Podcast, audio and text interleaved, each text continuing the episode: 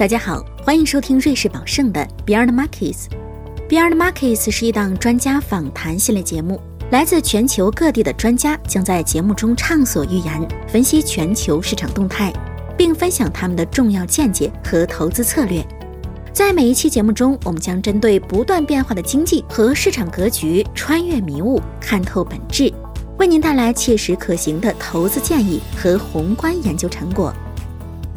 在收听本期内容之前，请了解本节目结尾的重要法律信息，并浏览 www.donjuliusbell.com/legal/podcast 了解更多的重要法律信息。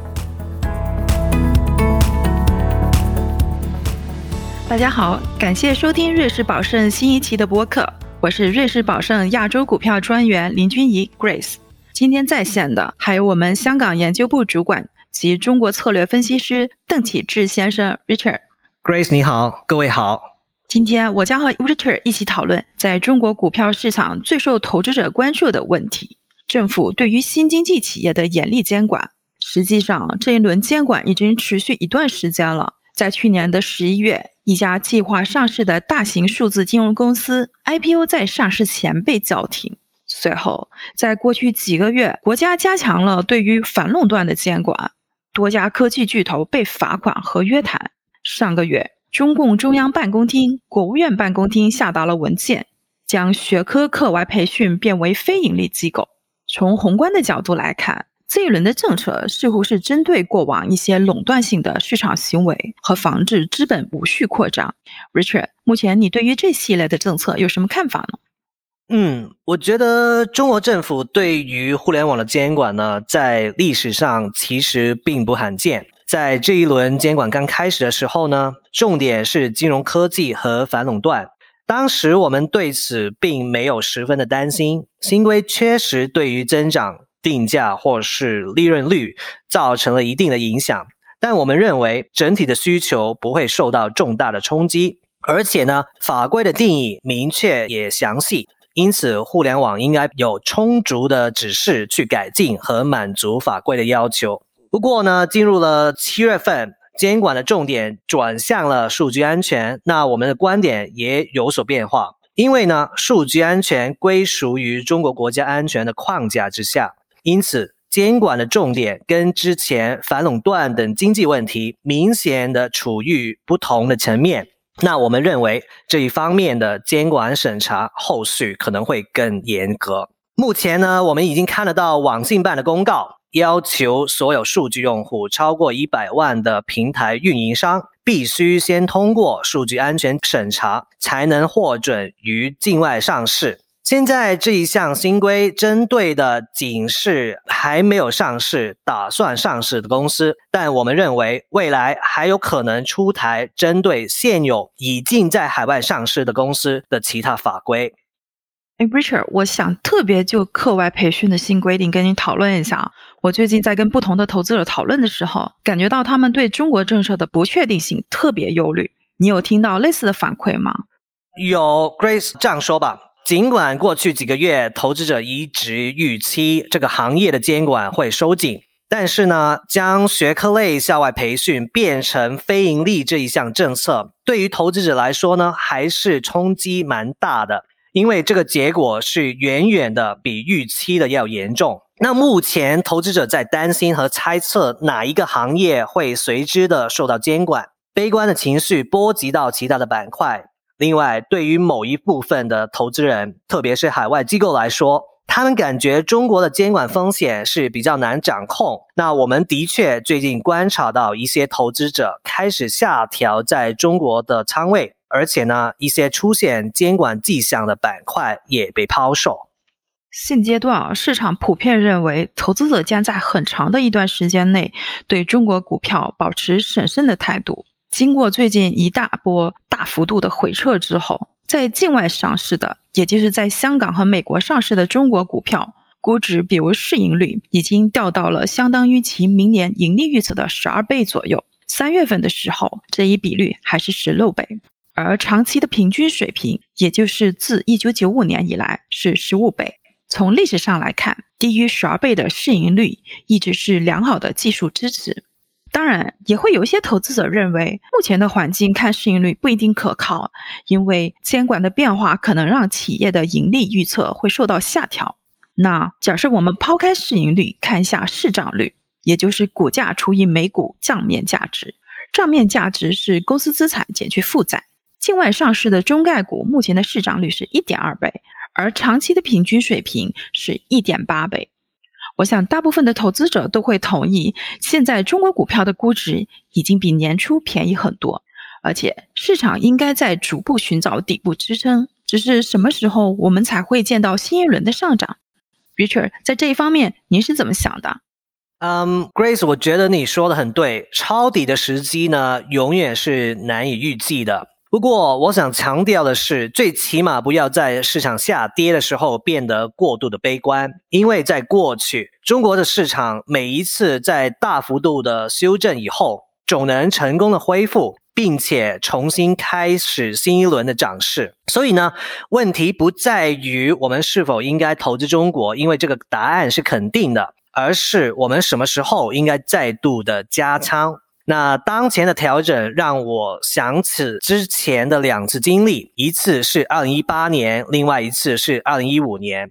这一次的抛售的原因比较接近二零一八年，因为两者都跟市场对于监管收紧这个恐惧的情绪有关系。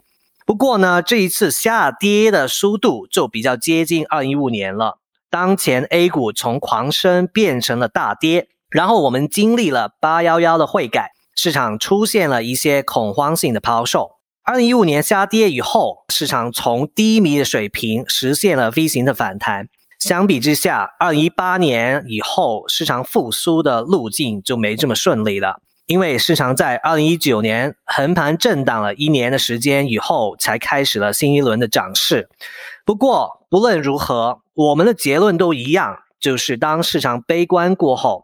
投资者冷静下来，重新的去理性思考中国投资的时候，市场又重新回到了上涨的趋势。毕竟中国是世界第二大的经济体，还是保持着百分之四到五的经济增速，所以它肯定是有一定的长远投资价值的。你这样的想法蛮合理的，Richard。不过，我想问，在尘埃落定、前景更加明朗的时候，我们需要重新思考在中国市场内的布局吗？还是重新买入互联网和中概股？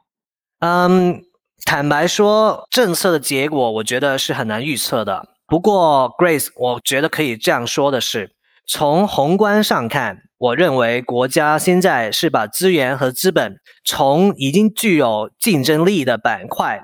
重新导向到需要更多支持、要提升水平的行业当中，在这里面，高端制造业是我想到的第一个与后卫受政策支持的范畴。中国呢，在很多的领域表现出色，特别是互联网的发展已经比欧美国家发达很多。但我们也得承认，半导体呢、人工智能呢、工业互联网等等呢，依然是中国需要迎头赶上的领域。所以可以预计，往后这一些行业的发展可能会受到潜在的政策支持而加快。那当然，这个还是非常初步的想法了。不过，在市场稳定下来以后，我觉得这个是我们重新对于中国市场板块的配置其中一个可以考虑的长远思考的方向。还有一点值得强调的是，并不是所有的行业、所有的中国公司都受到政策冲击。还有很大一部分的行业是政府确实希望支持的。我认为值得一提的是，除了消费科技股之外，中国还有其他优质的股票。Richard，你认为还有哪些行业的股票值得投资？尤其是我们特别看好的行业？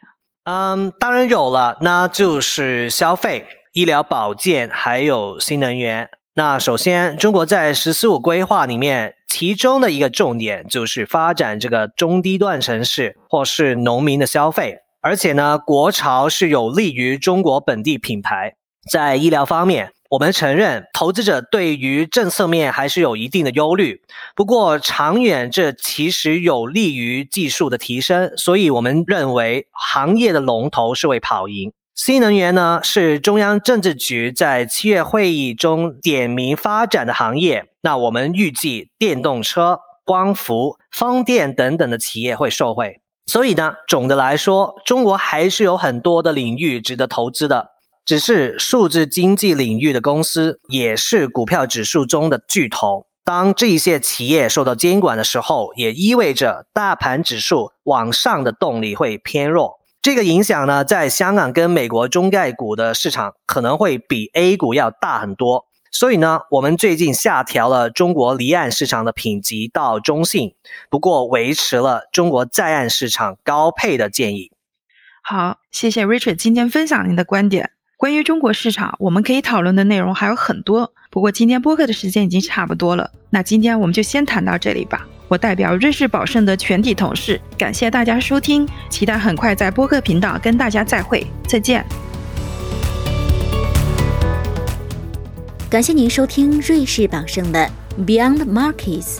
如果您喜欢本期内容，可以通过 Spotify 订阅节目，也可以通过我们的网站随时随地收听我们的节目。